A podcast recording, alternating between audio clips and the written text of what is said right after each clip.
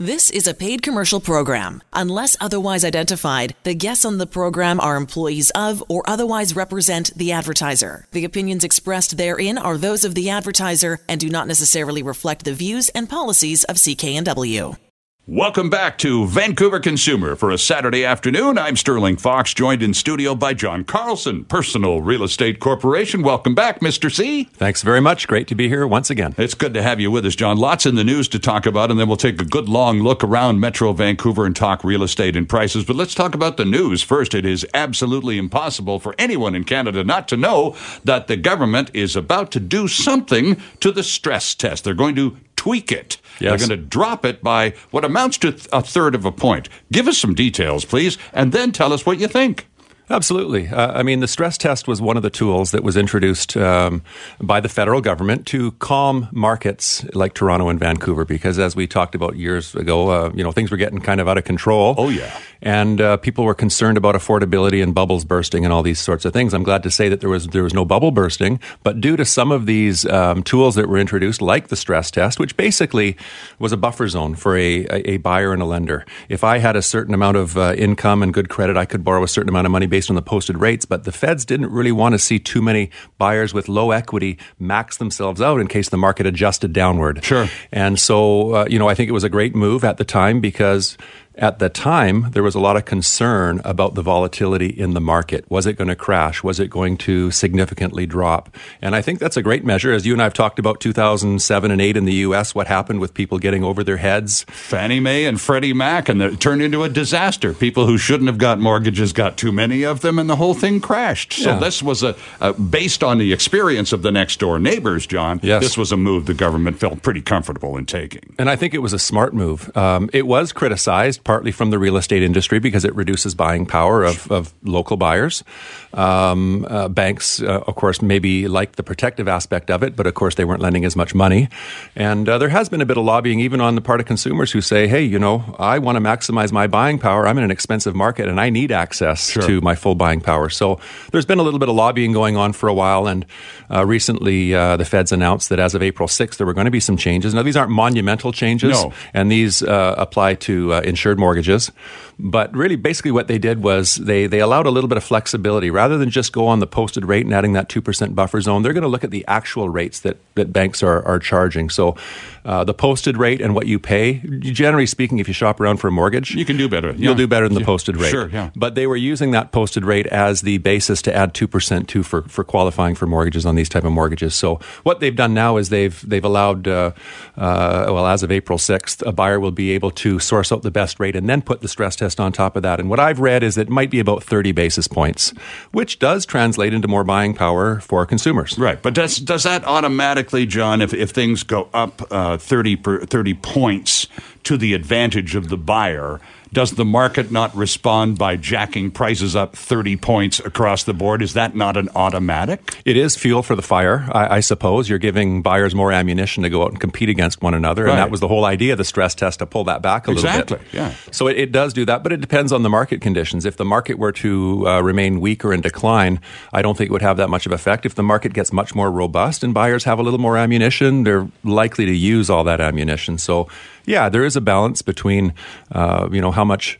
Uh, how much uh, availability to mortgage funds uh, buyers locally have and the prices that are paid. It doesn't happen overnight, but yeah, I would imagine it would have uh, an uplifting effect on market prices.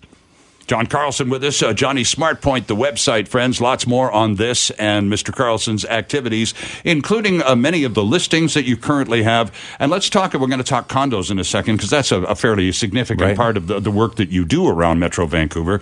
Uh, but I wanted to just talk about listings, period, and spring. Last spring, you and I have been doing this for a couple of years now, John. We've been through actual, an actual hill and a valley already. And last spring was definitely a valley. The spring, and you've identified this dozens of times on CKNW. Spring is traditionally the raging busiest time of the year, period, for the real estate business. Spring 2019, not so much. It was pretty flat last year. What are you predicting for 2020? Well, what I'm seeing already are signs that the market is in a rebound phase. Uh, the stress test may help that a little bit, but um, I'm seeing not that I'm not that I'm seeing um, fanatic multiple offer situations with buyers going crazy and writing offers with no conditions and that sort of thing. No, I'm not seeing that. But I can tell you, I've had a multiple offer situation recently on one of my listings. Many right, of my colleagues have talked last about. time you were with us, yeah. And here's why: I think that uh, you know people were scared last year with the market, and a lot of people backed away, and that's why we saw historic low numbers in terms of sales throughout Greater Vancouver and the right. Fraser Valley, uh, throughout all segments. Um, but again, this is a very robust kind of a real estate market, and uh, uh, people have jumped back in the market, and re- I think realized the sky didn't fall. And if you have a a lot of people, they're put off making a move. Maybe they had another child and needed a bigger place, or for whatever reason, people kind of step back. What I'm seeing now is buyers stepping into a market and the in most segments anyways the listing inventory has not really bloomed yet it Yeah. started so the, the market's a little bit picked over there's some we had a strong finish to last year a lot of the good inventory was soaked up after sitting for for quite a while and then we went through the uh, Christmas and winter season with the snow and that sort of thing. And I know uh, from talking to a lot of people that there are a lot of new listings that are going to be hitting the market in the next month or so over the spring, as typical. But the buyers have jumped in now and they're snatching up the inventory. And I'm seeing some pretty good, healthy sales. Um, just anecdotally, I've got some clients who were considering writing an offer on a property, a house in Mission, and uh, we just got word that there's another offer coming in already. So this is potentially another multiple offer situation. So what I'm seeing now is a trend that leads the market to uh, pick up a little bit, probably in prices of the, the affordable segments, uh, because buyers are gobbling up that inventory. Where last year in January and February, that inventory was stacking up and buyers were staying away from it. And that's what generally causes prices to come down as sellers try to be more uh, competitive you know, oftentimes they have to reduce prices. But I'm seeing the opposite right now. I wouldn't be surprised to see a you know a modest pickup in prices. And the people that I'm talking to right now, I'm suggesting, hey, you know, again, depending on the segment and the price range, I generally go in to do an evaluation. I'll give people a range. I don't pick a number and say your house will sell for Oh, sure. this, Right, right. Because I can't say that. But um, if I give them a range, I'm recommending the high end of the range in a lot of sections now, uh, segments now, because the lack of good competition uh, and the availability of active, ready, willing, and able buyers in the market in these segments leads me to believe that uh, prices are picking up a bit. So there are more people really now just out and about looking to buy in Metro Vancouver, you're saying, John, than there are houses or uh, accommodations available for them to buy. Not necessarily that there's more buyers than listings, no. Okay. But the buyers have come back and the ratios are so much better than last year. Okay. The ratios were terrible last year. Yes. You could have a good listing, you could price it very well and still sit on the market for three months because buyers were very concerned. Lowball offers might come in or you know, buyers were a little bit scared to really step up to the plate financially. I see a totally different situation this year. Buyers are not going crazy and opening their wallets and dumping them out, but and they're being selective. But those good listings that are priced well and meet the needs of the consumers, those consumers have grown in the market this year compared to last year. The inventory is slightly less, so the ratios are much more balanced, let's just say. And a buyer uh, can still take their time, but a seller uh, can be on the market and maybe not have to price sharp to sell. Whereas last year, January, February, March, April, May, you probably had to price pretty sharp to get a buyer. Right now, I think it favors sellers more than last year, and we're more at a balanced market. And I think it'll continue to favor sellers a little bit more as these next few months uh, progress. And in the course of last year, you changed the address of your website to johnnysmartpoint.ca. And then you told us a lot last year about what the Smart Point is.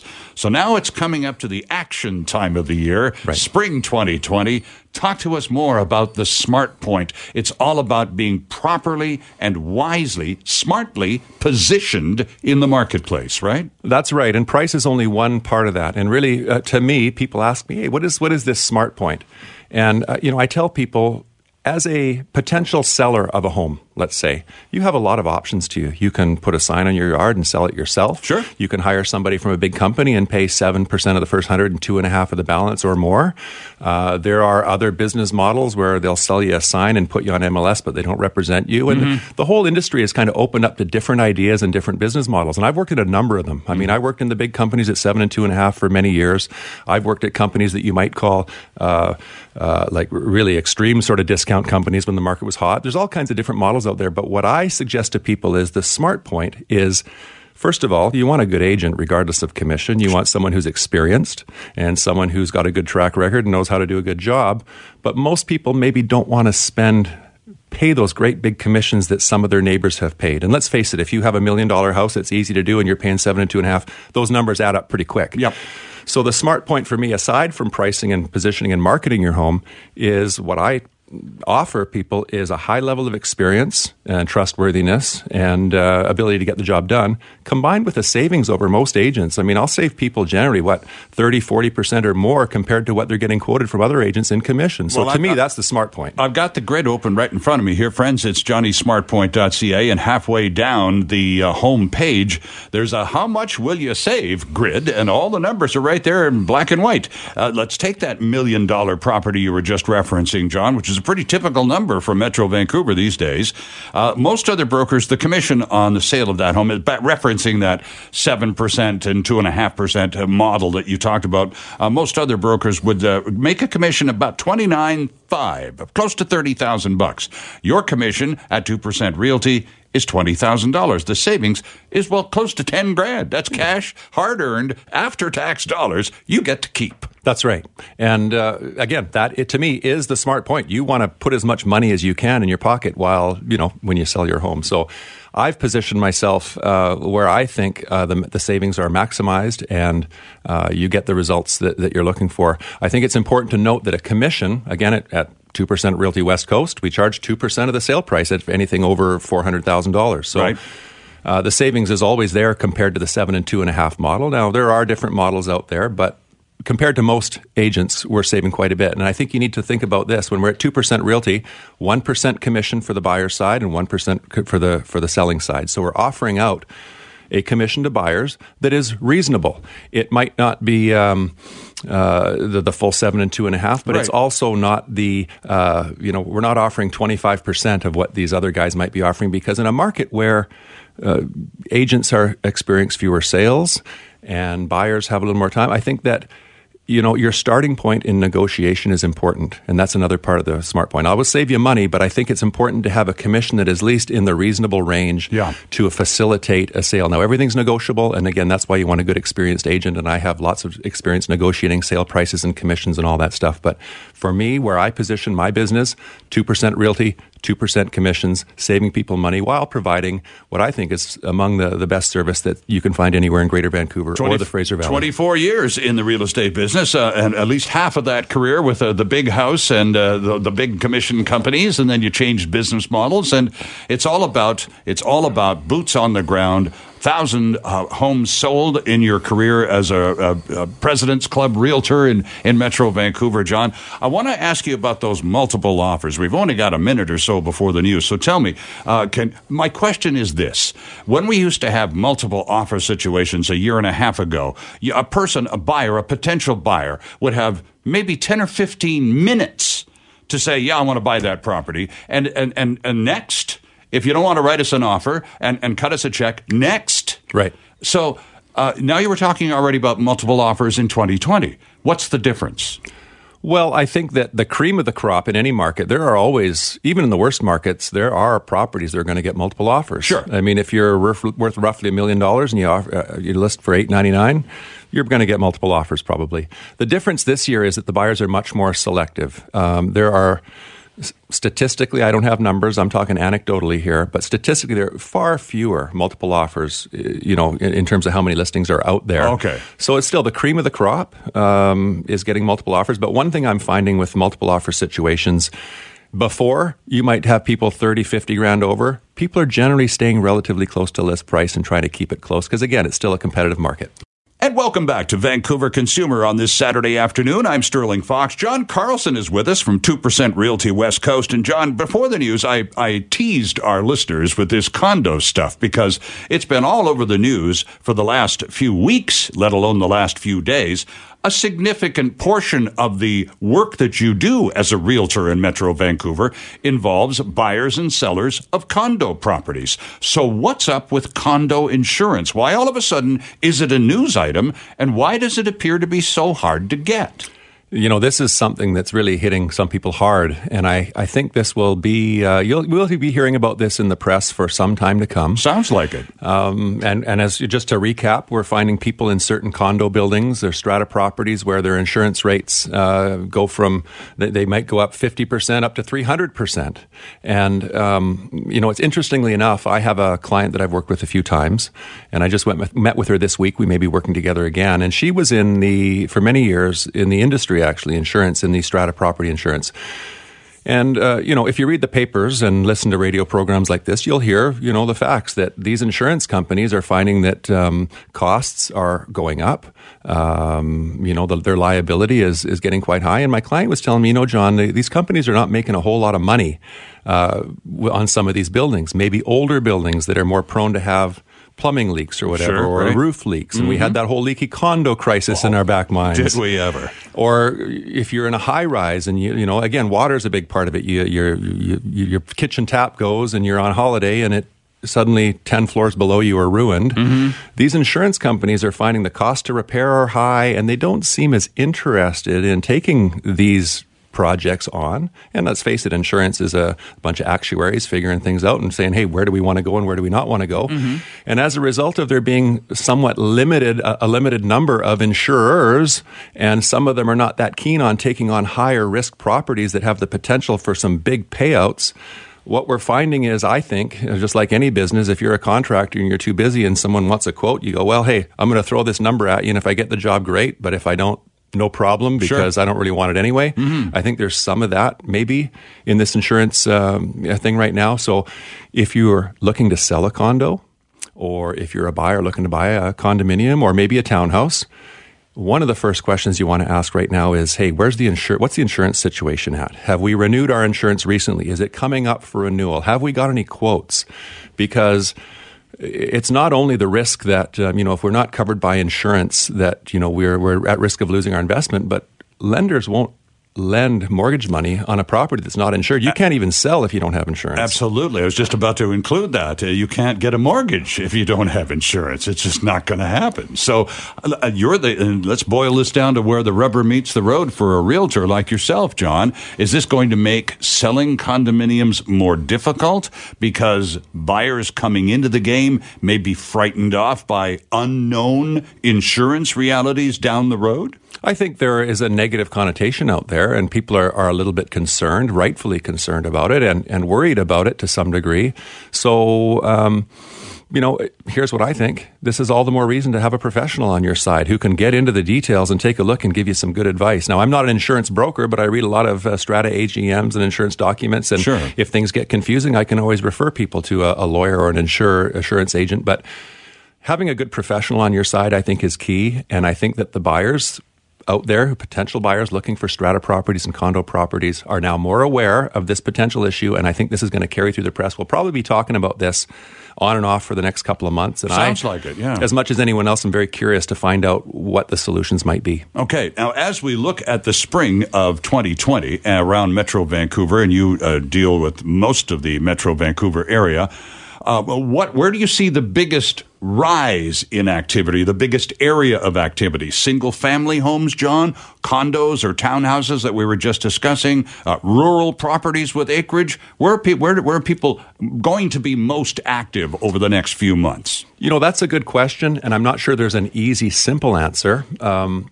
the affordable properties are always the ones that tend to respond best to uh, uh, some market stimulation or an upswing because yeah. they're the properties that have the largest pool of potential buyers. Mm-hmm. Um, so those are going to be. Uh, uh, probably you know continue to be a big part of the sales in Greater Vancouver and throughout the Fraser Valley.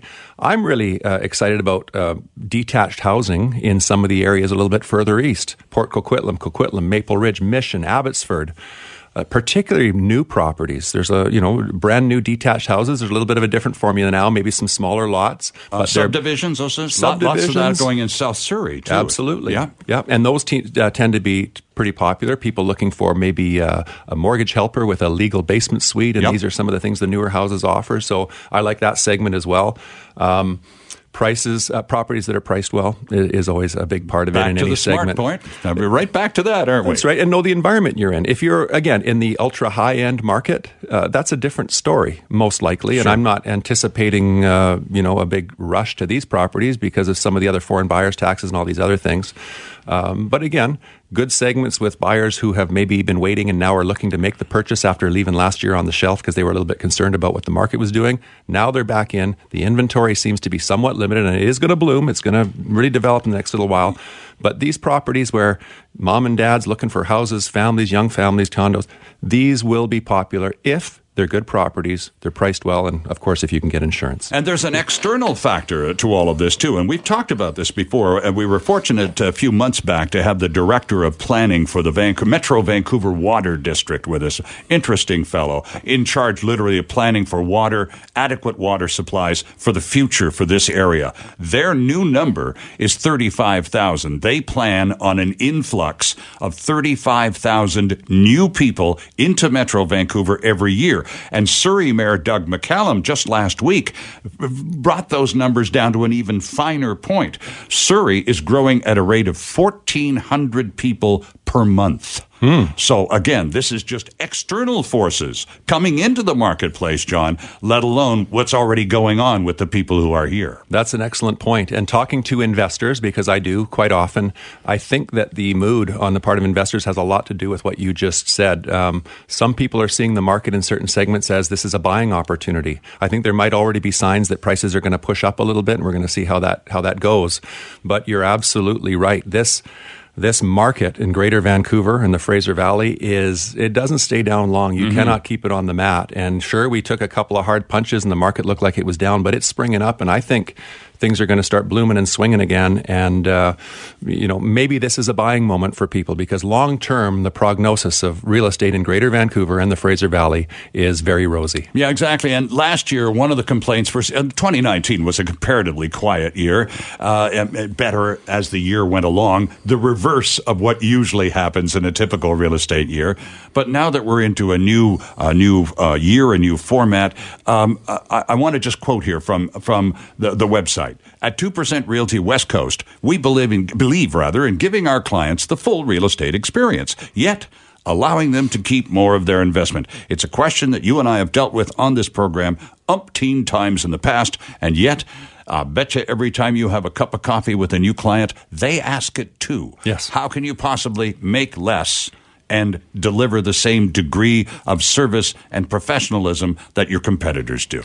That's a good question, one that I have to answer often, and it's an honest question. It's a fair question. Uh, I respond with this. Um, you know, I've been in the business a number of years and done a lot of sales, and I am fortunate that I have a lot of past clients sending me business. I'm always looking for more business, so don't feel, don't be afraid to go to my website and give me a call. Uh, but I do a lot of volume, and um, the average realtor, the average agent, uh, I'd have to check the numbers, but over the last few years, maybe it's four or five sales a year or six. And if you're spending a lot of your time hunting for business, then of course your funds don't go that far. So Sure. I'm in an advantage position where I can uh, do a great business and I don't cut corners. I mean, photos, 3D tours, open houses, MLS, everything, you know, pretty much everything we do.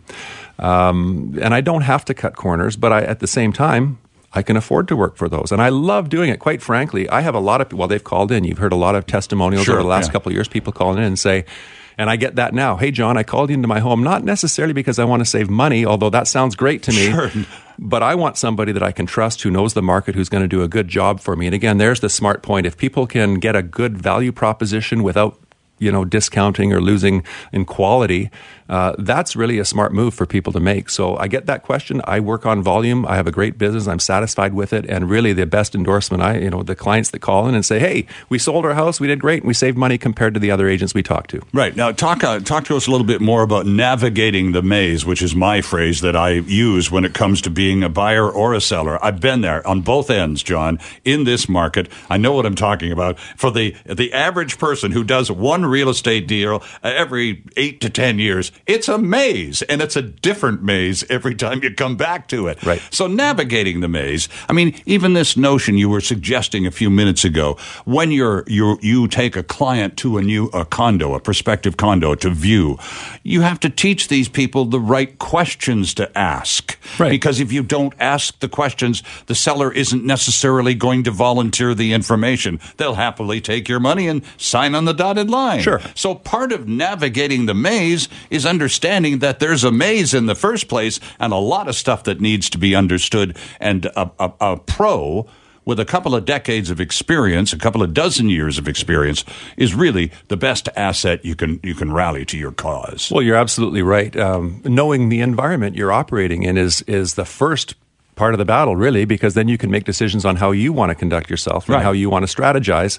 And uh, really, I mean, the best way to know what's going on in the environment you're operating in or likely to be operating in in the next month, two or three, if you're not ready to sell today, is to talk to somebody like me who's doing a lot of business. And I kind of see myself kind of, you know, you and I are football fans. We enjoyed the Super Bowl and it was a great time. And Sure. I kind of think that, you know, a good agent is kind of like a quarterback, but also kind of like the coach calling the plays. And, um, uh, you know, I don't make decisions for my clients, but if I can explain to them the defense that they're up against and what the strengths and what the weaknesses are and what our strengths might be and how we might want to position ourselves, we can make some good moves and we can be successful. And a good quarterback who can think on his feet is really uh, key when it comes time to the crunch time and, you know, trying to drive that ball over the finish line and get the touchdown. And so to use a football analogy, because we're both kind of football guys, that's, that's how I see myself. I'm not a decision maker, but I'm somebody who can bring a wealth of experience to a potential seller and give them the lay of the land and suggest some strategies for them, listen to them and understand what their goals are, and then we put it all together. The goal is always to maximize the sale, get the best sale price, make it easy, and sometimes coordinate it with a purchase so it's a smooth move. That's the game plan. And, and part of that game plan, one aspect of developing and, and maintaining and executing a strategy is something called defending your position. You establish a price that is going to be, you think, approachable and attractive to the market, and then you have to be prepared to defend that price. And that is something that a lot of people don't even understand there. How, how come you want X for your house? That's right. Well, here are the reasons, and here's why, and that's that's what you where you step in, and that then little coaching goes a long way. It does. And some listing propositions, value propositions are self evident. I mean, you Right. list a house at a really good price, you're motivated to sell. You know, the market takes care of those things. I don't decide where the market is, but I interpret the market and try to give, give good advice.